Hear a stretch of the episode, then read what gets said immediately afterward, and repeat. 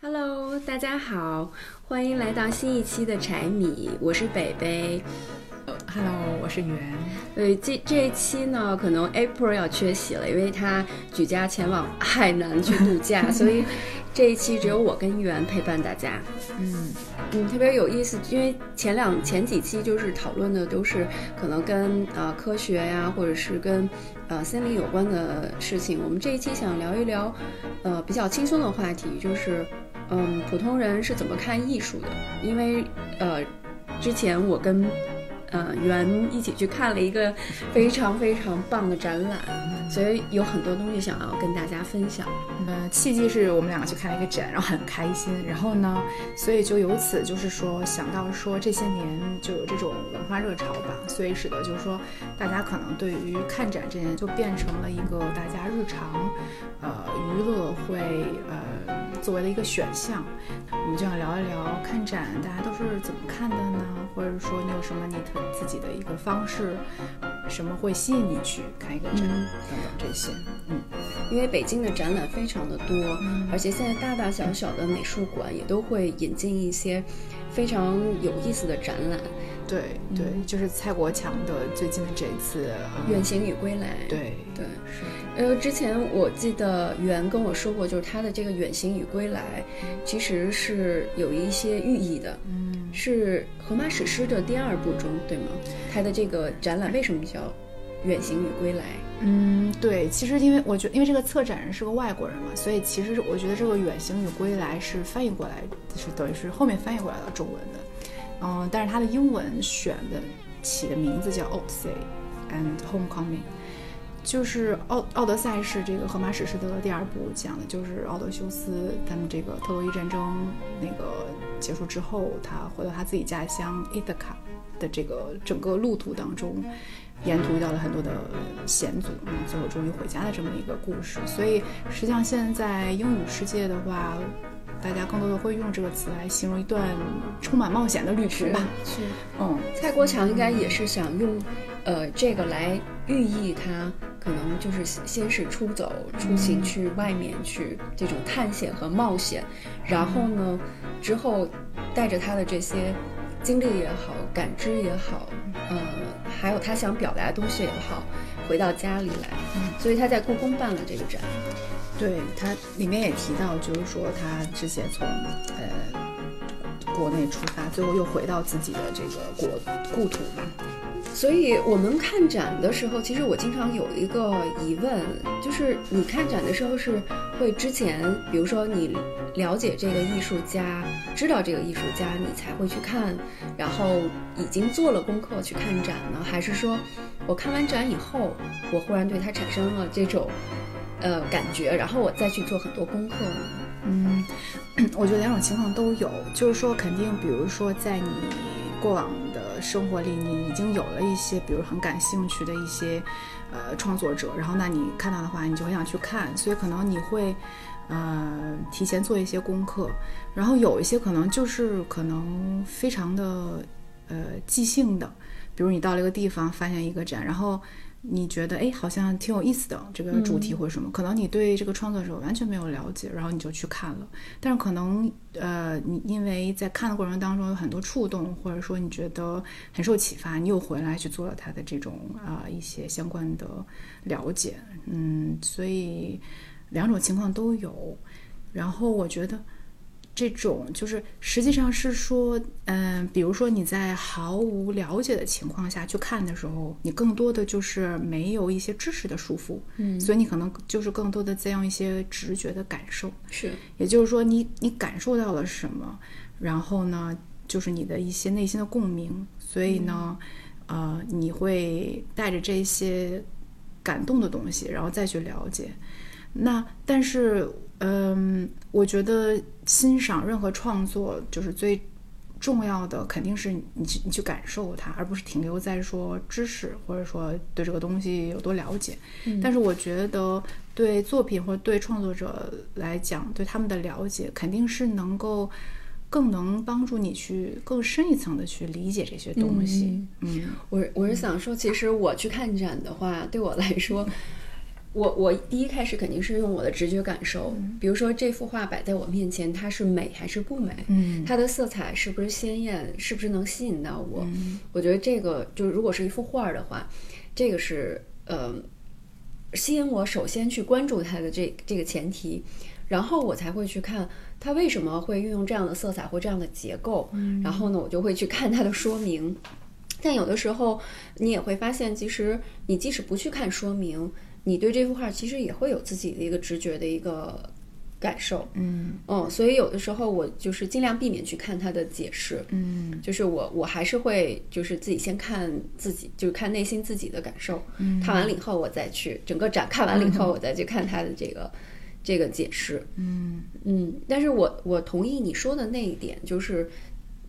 嗯，就是这幅画作它之所以好看，它不光是这个这个艺术家他自己的这种直觉，直接把颜料撒到上面这种很随非常随，他有这种随意的成分在，并不是每个艺术家，但是肯定是。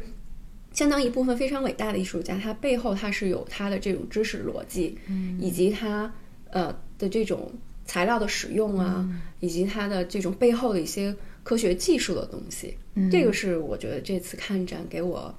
非常大的一个收获，就是并不是说他们全部都是靠直觉去，嗯呃，去去创作作品的。其实它背后有很多严谨的这种科学的逻辑啊，以及科学的技术在。是的，就是说，因为艺术的话，给人的更多的感觉的呈现是一种感性、一种情感，所以通常就会觉得跟理性或逻辑不太相关。嗯，所以觉得很多人的创作都是那种灵感来了，或者很即兴的发挥，就是好像神来之普罗笔。大众都嗯是觉得艺术家都是很不靠谱的，然后就是 随便灵感来了我就买，因为我觉得这个也也有很多电影里面有也有一些误导，就是有个艺术家都是大长头发，然后经常说一些大家听不懂的话，然后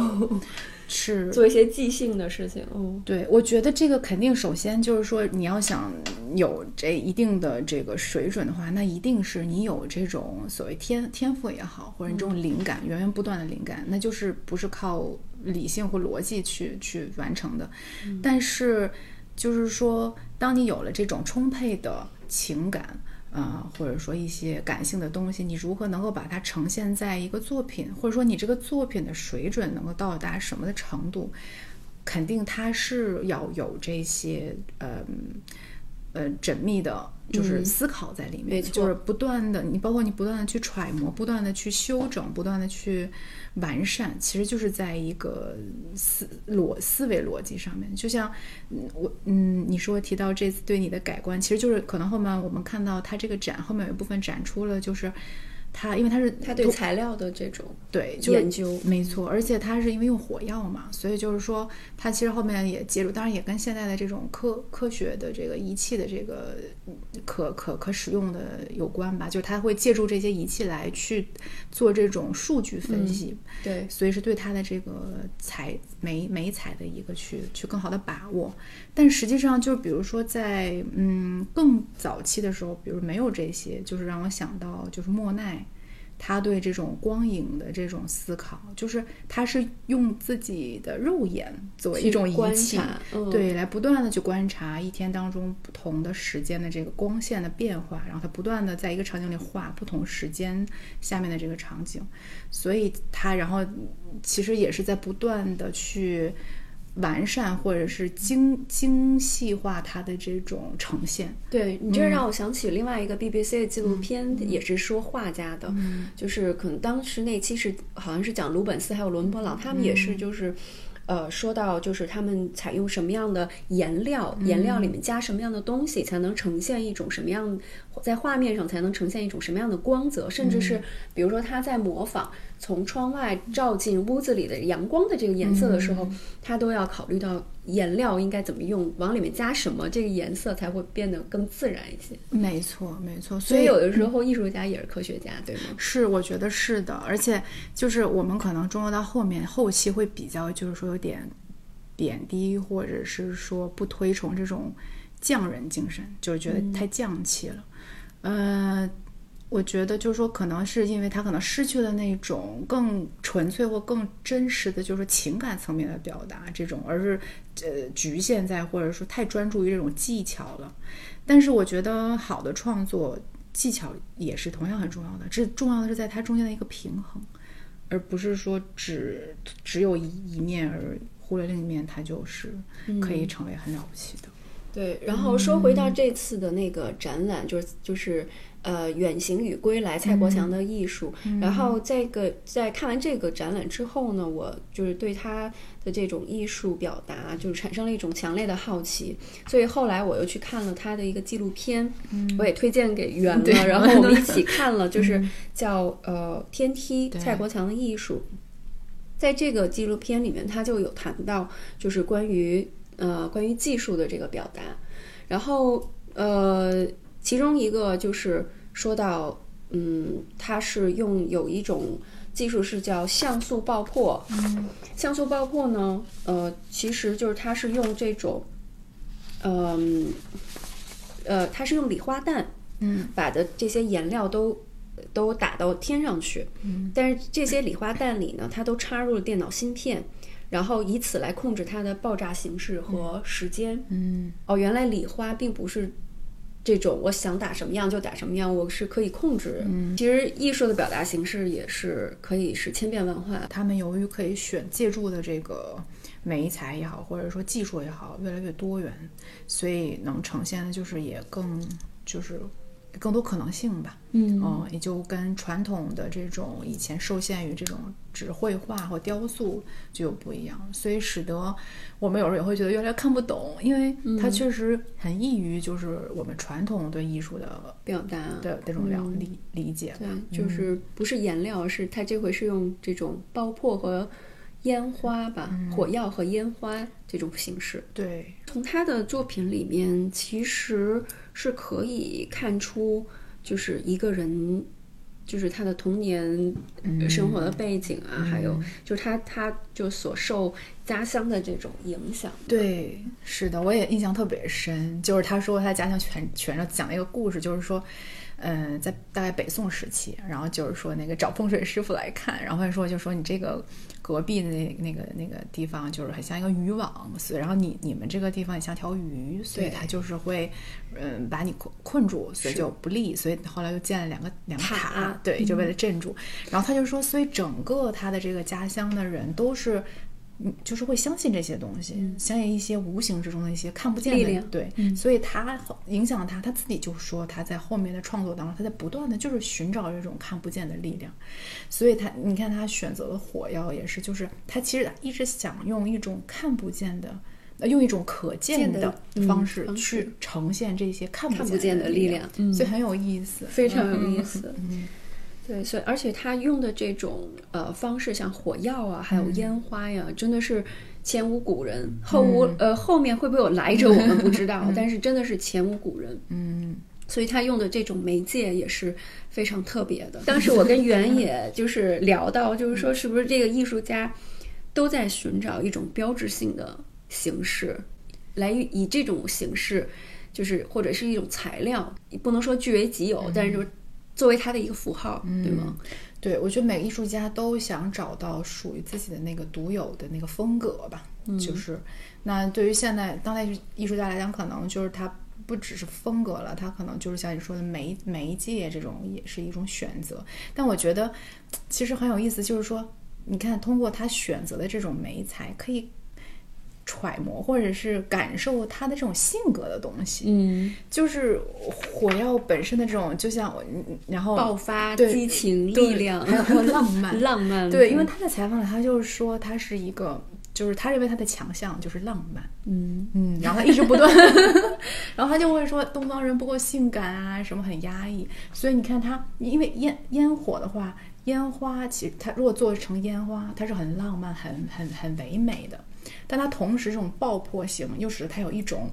一种一种一种想要挣脱，对挣脱的这种力量，就这种一种爆发性的东西，所以其实都很符合他的这种呃性背景，对对，嗯，成长成长的这个背景和环境，因为在呃，因为我们在嗯讨论的时候，也是就是看到他这个纪录片里面有谈到他谈他与父亲，嗯。以及他与奶奶，呃，还有就是 他奶奶和父亲之间的这个关系。呃，我们当时就是因因为觉得他是他表达的这种方式是非常有力量、非常自由、冒险，然后非常有激情和浪漫的，总感觉他想挣脱一些什么东西，然后。所以在那个纪录片里面，我我们有看到，就是他谈到，呃，就是奶奶跟他奶奶跟他父亲的关系其实并不是很好，就是在后期就是一直在吵架。那他父亲呢，就是用另外一种方式来体现他的一种，嗯，挣脱或者是抵抗。那是用什么方式呢？就是用阅读、画绘画。他父亲后面就是经常会跑到山上去。哦，自己一个人，比如说是有有某种程度上感觉，就是相对的比较的避世，就是不对外的这种呃过多接触，然后很多人就会觉得是一种比较懦弱，或者说我没有再去做抗争，但是他觉得他父亲在用他自己的方式做抗争，嗯。嗯，所以呃，但是他说他他不要内耗，因为他感到他父亲很内耗。所以他的抗争可能更多的就是向外，嗯，但是实际上源头上讲，他也在讲说，他觉得他跟他父亲很像，就是这种压抑性。其实因为他奶奶是一个很强强势的人，对，嗯，所以嗯，对他呃，妈妈不识字，奶奶很强势，所以他是在一个非常，他又是长孙，所以他是在一个非常矛盾的这个家庭里环境里面成长的，他要不断的去回旋于这些家庭成员去做斡旋，对。嗯，然后他与他爸爸的关系，我觉得更像是一种，不能说兄弟，但是他肯他是非常能够理解他父亲这种处境的，嗯，但是就是他也很无奈，嗯，就是因为他也改变不了，嗯，所以他谈到他父亲的时候一度哽咽嘛，当时。当时他说，就是我父亲说，我没有给你带来太多的财富，但是我有这一屋子的书，这些都是你的财富。说到这儿的时候，他就哽咽了。对，就是 我觉得他能够体体会他父亲的那种，嗯呃心心酸，或者说呃内心那种孤独感，是因为。他父亲是就是好像是在一个书店当经理或怎么样，然后就是会，呃也很爱阅读，所以他就会大量的买书，但是他可能本身并不能给就赚来很多的财富，所以他一直被他奶奶这个，呃批评或怎么样，就是说指责吧，对，但是。嗯，我觉得他能感受到他父亲的痛苦，就是说他父亲认特别珍视的、认为很有价值的东西，不被他身边或周围的人认可，啊，这种认同感，他是很孤独的。他可能会觉得，呃，这这些这么这么。呃，有意义的东西，可是别人都看不到。他这么有价值的东西，这么有财富的东西，对他认为是很 这这是笔财富，但是别人就不是这么看的，他就只能是更多的是就退回到自己内心世界，然后他也很很无很很无助吧。然后所以在我想后来大了以后，我觉得他肯定是很受他父亲影响，是嗯，所以他讲到这里，他就他就他就落泪了，然后他就觉得。对他肯定觉得他也获得了很多财富。是的，包括他小的时候，他谈到他其实是非常胆小、非常谨慎的。然后他也说了，就是非非常受他父亲的这种影响。然后，但是他就是呃找到了一种释放的方式，就是他的这种表达方式，就是非常有力量的爆破和那种。他说：“能量是特别能够破坏我的，现在就是他说是可以干扰我的，所以他可能找到了他这种释放的这种方式，以这种能量释放的方式，对，去表达。”其实很多时候就是我们，比如看一个一个创作者的作品，对，会好奇他的这个，因为一定一个人的这种呃成长背景，或者说他的这种故土文化吧，童年生活，包括他自己本身的性格，会影响他最后的呈现。是的，以及他的经历，然后他，你看他，呃，我们都能感受到他作品里，就是他自己也在不断的说这种他他展示的这种一种宇宙观，就是更更加宏宏。恢宏的一种。是，嗯，然后他就是好像是从小就是翻他爸爸书架上的那个《史记》，他就很很很感感感触这些，就是说呃历史这件事情，那些人物，包括他后来好像去日本，他还学我我还蛮意外的，因为我以为他一直学的都是跟艺术相关的，他在日本还学了一个宇宙物理学。嗯，我相信一定是他对这件事情特别的着迷，是，所以他会去学一个可能跟艺术表达好像不太嗯。嗯直接相关的东西。其实他还是在不断的想去看懂或看透这背后的一切。对。我我也我我非常认同你，呃，而且就是你看他使用的，就他经常会提到几个字的词，一个是能量，嗯。一个是宇宙，还有一个是外星人，所以就觉得他呃整个生命始终就是能量啊，呃，就是就是在他整个生命始终就贯穿一个非常重要的角色，嗯。所以 他才会就是想要做天梯那个项目，嗯。他想要就是让就是要与宇宙连接的这种嗯。呃这种想法非常的强烈，嗯。其实也是一种宇宙能量，就是他可能对宇宙能量的这种探索。对与与宇宙对话，而且他的这种强烈，强烈到他尝试了第四次才成功，就是感觉他不成功，他就一直尝试，因为其实还就是挺 挺困难的，就是说他这个创作或他这个项目不是说一个嗯、呃个人就能完成或者很小型的，它是非常我我在我看来就非常大型的一个项目。它最早好像是九四年在英国尝试，然后是屡屡呃受挫，就是第一次英国就是天气。天气，对，然后后来是那个到了那个嗯嗯。日本吧，哦，第二次上上海，然后因为九幺幺所以取消了，然后一二年是到洛杉矶，然后说因为有火灾隐患又取消了，然后就一路，而且他我看的那个纪录片里就是拍的就是其实每一次做这个项目都要动用大量的人力物力，嗯，就是准备这非常非常大的一个事情，然后失败了。所以我会觉得，可能对，如果你不是内心有这种特别强烈的表达欲望，对对这件事情的欲望的话，你可能就经过一两次就是很消耗之后，可能就想说算了，但是他还要做，而且最后一次做，他其实就是。当然，他也是到了一有了很很大的成就，到了一定的年龄，可能他看待人生或者这种生死和宇宙又不一样了。他在最后这次做的时候，他是没有对外公开的，就是秘密的，就是在他那个泉州的找了一个小渔村，他就是说把这个作品献给他奶奶。对，所以你看，他搞了那么大的一个动静，当然他是跟当地的这些民众一起来完成的，但是他并不想得到关注，过多的关注，说你们都来拍个直播，或者是采访，或者说把整个的拍下来，他并没有，他就是在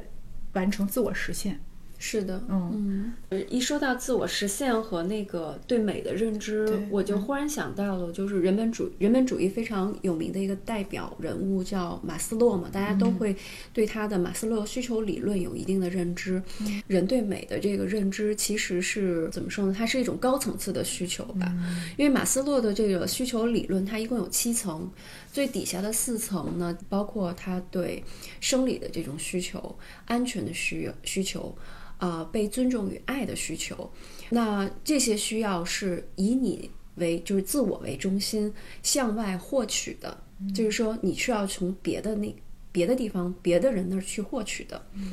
那么最上面三层呢，就是对美的认知、自呃自我实现，还有另外一个，呃我忘记是什么了。就这三层，它是嗯更高级一些的，它叫成长需要。那成长需要的话，它是以自我为中心，是向外释放的东西。嗯，所以这个也让我感觉到，嗯、就是其实人在呃非常年轻或者初级阶段吧，他一开始可能他只是就是解决他的温饱问题，他所要嗯被人关注和尊重啊，物质需求这些东西。嗯，但是他到了一定的年龄以后，他可能会呃往更高的精神层面去追逐。嗯，所以有的时候我们也在探讨，是不是艺术它真的是束之高阁的一种，只只是嗯有钱人去呃卖弄风花雪月和这种啊、一种姿态呀、或者什么。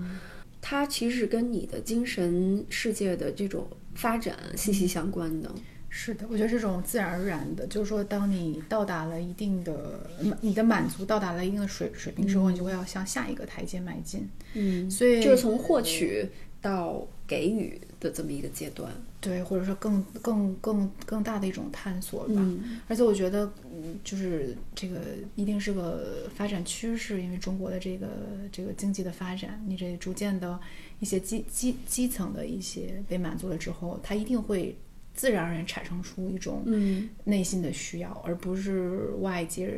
施加给你说，哎。你现在对。有能力了，你应该看看这个。我觉得不是的，一定是你内心有这个需求，你才会去寻找这些东西。是。或者说，当你没有呃去找到的话，你以以往的那种方式是滋养不了你，或给不到你足够的需这种满足所以它就是马斯洛的最高的三层，它叫成长需要，嗯。就是说你必须意识到你是需要成长、自我去滋养的。嗯，因为我觉得这可能跟整个社会的氛围或者这种传统有关，嗯就是所谓的，比如艺术是比较束之高阁的，嗯比较的。呃，跟我们生活有有距离的，脱离，对对，就好像那个很不实际或者不够怎么样，但其实不是，就是说到底什么是美？嗯，就是说是不是大师的东西才是美？生活里的小的东西，我自己的一些感悟，或者一些我我的一些小的创作或者发挥，它就没有美。美是一种，就像你说的，它是一种内这种你内心成长的需求。然后说，创作也可以属于我们普通普人通人啊艺术其实也是来源于生活的嘛。对，因为我觉得我们可能会觉得只有艺术家的东西才叫创作，嗯但其实我觉得不是这样的。就是说，我们普通，就像我们普通人也会写日记，对但我们不一定每个人都是作家。作家对，就是还是回到说，艺术这些东西，它就是一种表达方式。嗯，就是它应该是贯穿于你的整个生活当中的，不不能说就是说，因为中国人的意识里面就是你非常，你必须非常厉害，非常了不 起，就是从小被灌输你一定要做 top one，、对，然后才能呈现。对你的东西才会被大家认可，嗯才会被称之为就是才能拿出拿得出手，被大家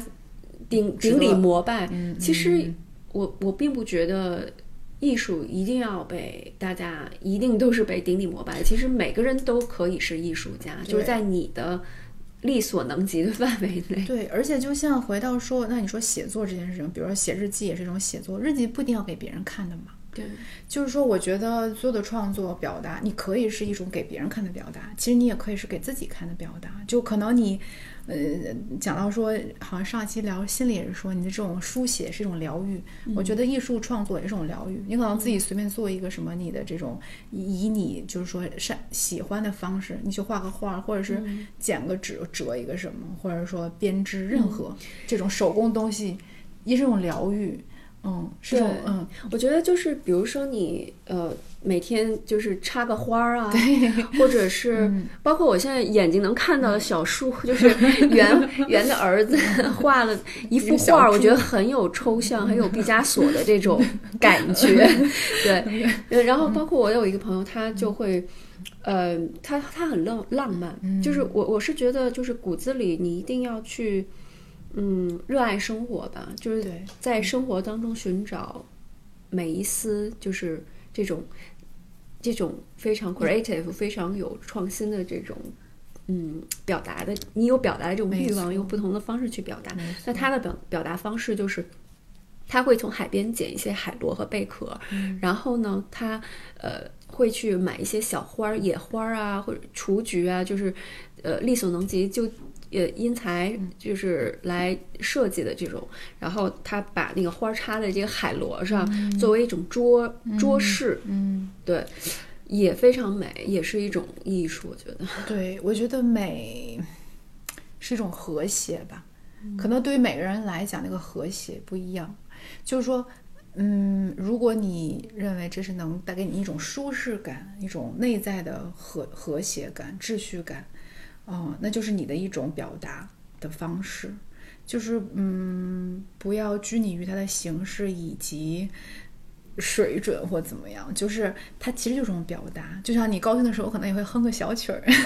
其实嗯，我觉得嗯，可能我们确实我们的文化里会比较的崇古，会比较的对这个事情很很很很就是心生这种敬佩，就不会觉得说，哎呀，这是我我我也对我来讲我也可以做，或者说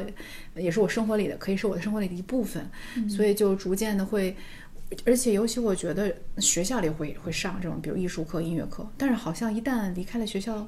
大家就觉得我也我也没有天赋，或者我也不是搞这种文文艺的，我就跟我生活好像没有什么关系。大家可能会去听，但是不会去创作。对啊，比如听音乐啦，嗯，看看展啦，或者是怎么样，但是你不会自己去动手。但是实际上呢，我觉得，嗯，就是你就把它当做你的一种放松、一种消遣、一种自我的娱娱乐、一种滋养、疗愈也好，让自己开心。嗯，而这个东西，你想拿出来给别人分享就分享。我觉得这是一种每个人的能量释放的方式。是的就是说每个人其实，在内心就是。呃，会有很多的情绪，而这些情绪其实也会产生一些能量。嗯有的时候这些能量是正的，有些是负的。嗯那我我觉得就是，如果你有一些这种负的能量的话，你怎么去释放它？嗯我觉得也可以用这种，嗯，创就是有创意的这种方式，就是因为你在这个整个能量释放的过程当中，就你既完成了自我成长，嗯你又找到了一种能量释放的方式，嗯我觉得是一石二鸟。嗯我觉得这个就是对我对我来说，我觉得是嗯挺好的一种方式。就是说，如果你正处于一种比如抑郁的或者是一种负面的情绪当中的话，你可以适当的转移一下注意力。嗯比如说你去向外探探索，或者是用一种创新的方式去。嗯，创作的话，嗯不管这个创作是什么，是去跳舞也好，是去写作也好，是去做手工也好，嗯，它一定是一种释放，同时又能给你带来一种心灵的滋养。对，而且我觉得这个事情可能就是你可能不一定花很长的时间，可能你只花了一小段时间，但是它能够让你这一整天或者这一段时间都感觉嗯非常的满，内心是很很很很富足、很丰盈。普通人也可以有普通人的这个创作力。作为一个普通人，怎么发挥创作力？这就需要你不断的去 explore 自己的这种形式和方式吧。所以，我们其实有的时候可以把自己当成艺术家，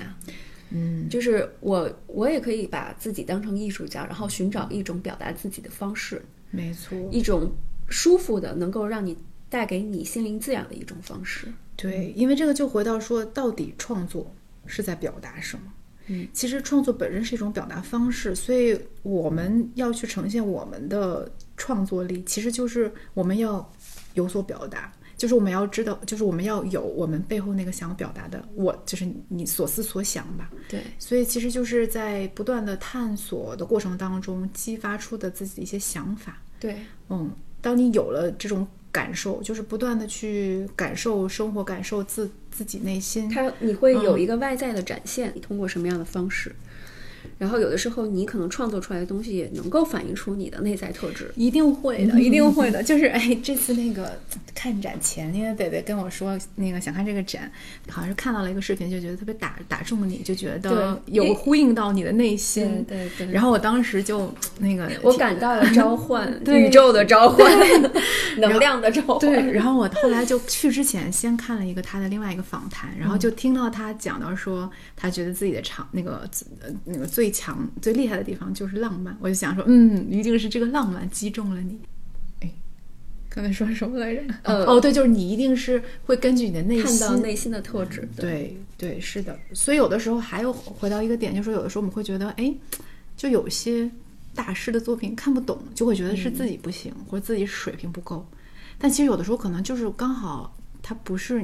能够让你有共鸣的那个，没有击中。你的那个点，对嗯，所以你也不用特别的嗯就觉得纠结，我我为什么看不懂？对也有可能是年龄没到，也有可能经历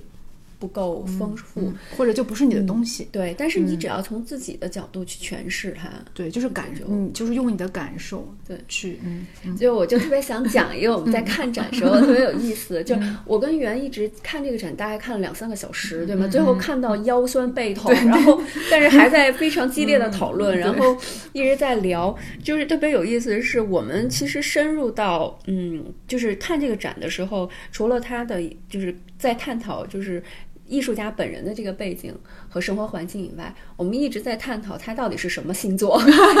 他的星盘是什么，因为在网上查不到他的，对我好像没太查到，对，没有嗯查到他的出生的这个日期和时间。对，但是我们从他的作品呢，感感受到非常强烈的 双鱼和射手的能量，嗯。所以这也是我们就是你看，我们也是从自己感兴趣的点去看一个作品，嗯嗯。嗯，就是你，其实就是呃，我们解读一个作品或者看一个人，也是会从我们比如说当下这段时间集中关注的东西，或者说自己一些很感兴趣的方面，然后去去去去理去理体体会吧，或者去理解，然后但就是很有意思，我觉得，嗯、你去欣赏、去看一个展或欣赏一个作品，就是这样，就是带着一种轻松的，就是当然它肯定有它很背后很深刻的这些东西，但是呢，我觉得不要忘了那个重要的就是这种感受，以及这种这种这种轻松的心态。嗯，因为有的时候你太过于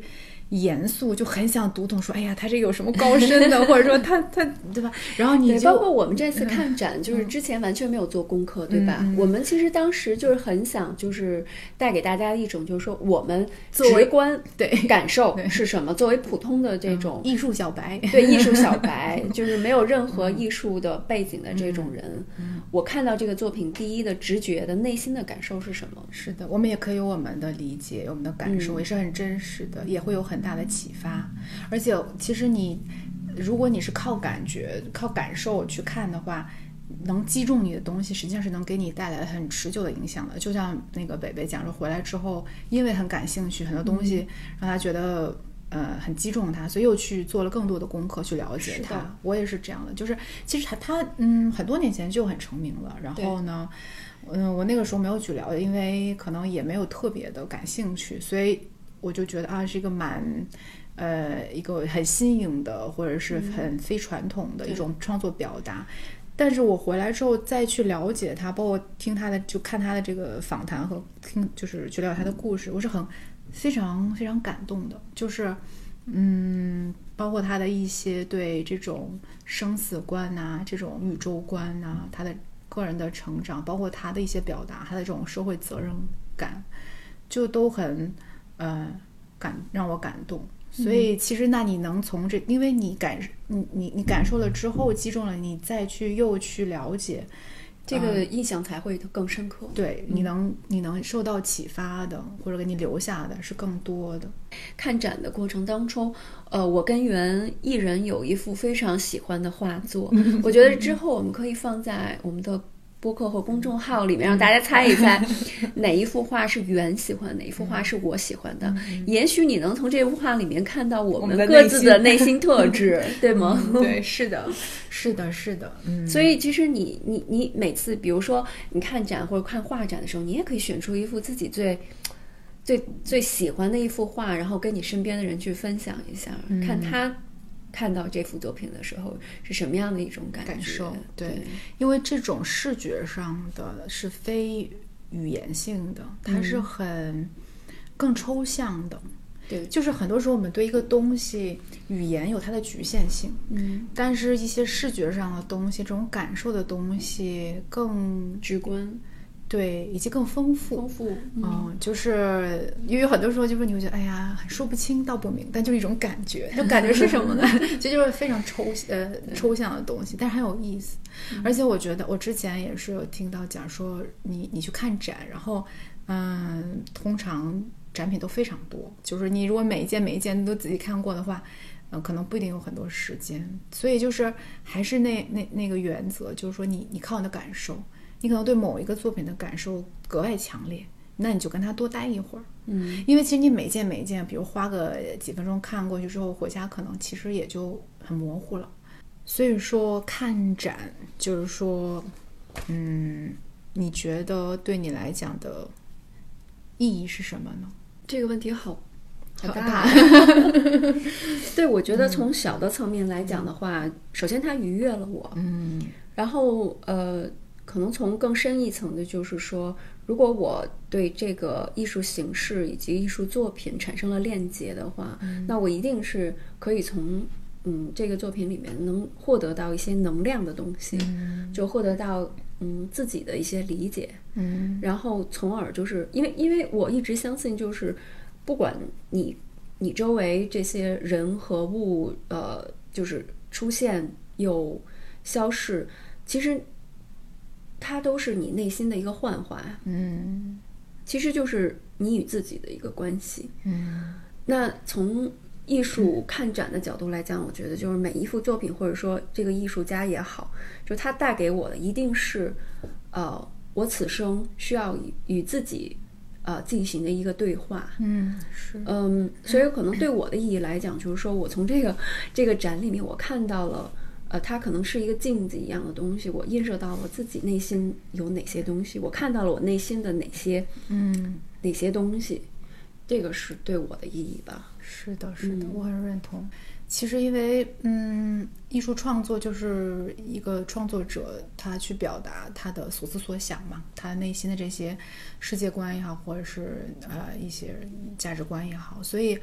嗯、我其实觉得我可以透过创作者的作品来去了解他们对这个世界是怎么理解的，会给我一些启发，因为。我们每一个人都，比如是生活在自己的世界里。面，对，以及受自己的，比如成长啦，这种或者是说经历啦，或者一些内心吧、性格特征，嗯。呃，那我们可能看到的世界完全是不一样的，样的。哪怕生活在同一个空间。嗯。所以我觉得，嗯，去看看别人是怎么理解这个世界的，是。是一种启发。然后我们都说要有一种，就是说你要不断的去跳出这种固有思维，对固这种模式吧，或者说这种框，就是嗯 step out of the box，、嗯。就是说你要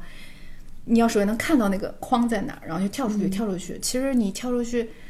嗯、的一种方式就是去看看别人是怎么看的，嗯哦，就是你你你的死角在哪里？就是说，可能确实他的一个角度是你从来都不曾看到过的。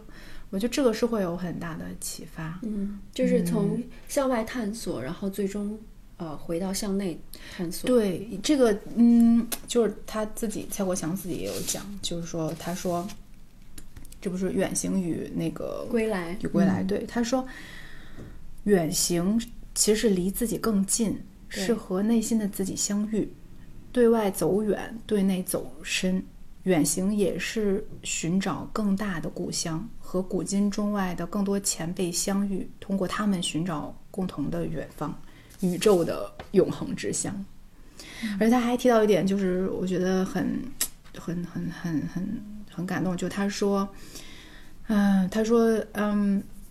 嗯，致力于看不见的力量交流，追求自然自在的家境，没有封闭的民族主义和盲目的优越感，就是大。嗯，我觉得他对这个大的理解特别打动我。嗯，就是是嗯，很多时候我们会觉得，哎呀，一个人好强大，就是觉得是一种高高在上或所谓优越感，或者说我们哎这些年可能一些所谓什么民族主义啊，这种民族自信呐、其实真正的大是能把自己融入到整个的这种世界，对和他人的这种对，看到他人和自我的这种呃共性，没错嗯，而不会把不具有不具有侵占占有的这种，对，嗯，是的，或者是一家独大。所以，所以你又提醒我，就是我又想，其实他他其实也有在呃这次展览表达，就是他对他喜爱的这些画家的嗯一些就是一些感觉。他也说到，呃，你是表达敬仰还是与他竞争？是表达攻击还是爱？嗯，我觉得这也表达了他的一种呃哲学观。哲学观。是的，是的，嗯他好像在节目里也有提到一次，就是说，嗯，他他他，嗯，去日本，然后那个当时他在的那个地方，然后就多年前吧，然后，呃，当当地和当地的民众建立了非常非常深厚的友谊，所以后来他爸爸过世之后，好像给他爸爸，嗯、就是建了一个小的一个什么什么塔还是什么我忘了，然后在那边栽了一棵那个樱花树，然后就是说当时去的时候。然后反正就是它是很神奇的现象，就是说开了一一一一朵樱花，然后呢，他就讲了一句，他说：“呃，我们人是因为经常看到神秘的事物，所以再去做善事呢？嗯，还是因为我们做了善事，所以经常能感受到神秘的力量呢？你是怎么理解这句话的？我我觉得他就是这种，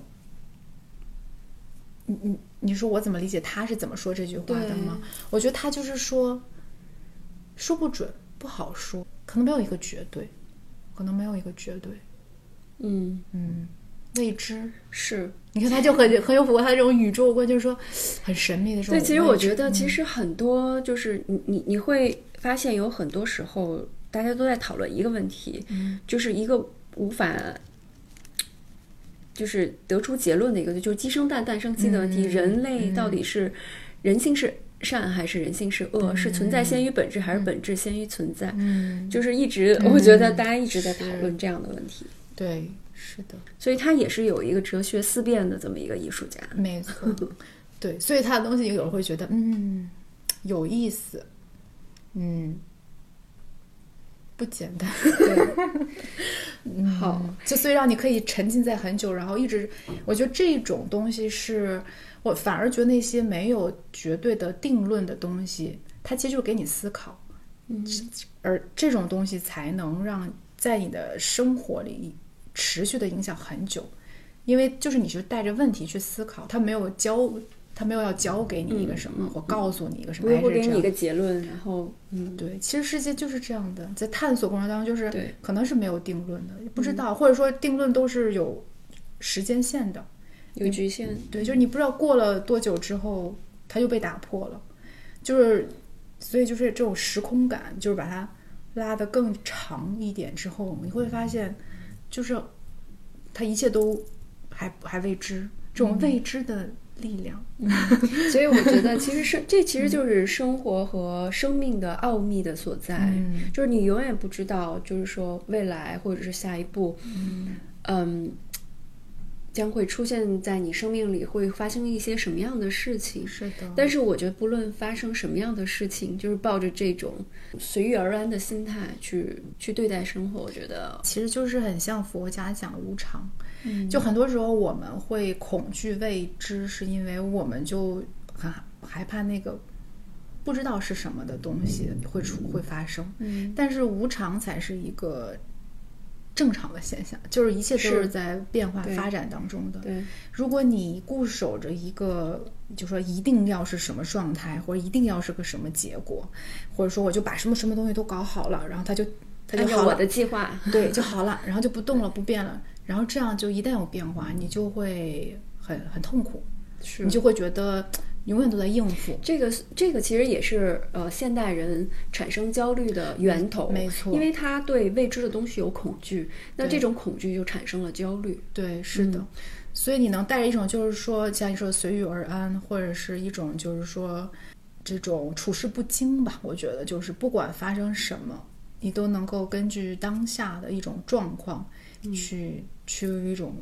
最佳的方式去应应对它。嗯，你当你能有这种心态的时候，你就不恐惧未来了。或者是说你会活得更自在一些。没错，这种自在感，嗯，就迎接它，拥抱拥抱未知。所以我觉得，其实你看，我们看了一个艺术展，然后发散出来这么多的想法，所以我觉得其实。嗯，我们刚才提到生活处处都是艺术，嗯，所以就是让艺艺术融于生活，嗯，对，给我们带来灵感，对丰富我们的，滋养我们的内心内心，嗯。嗯。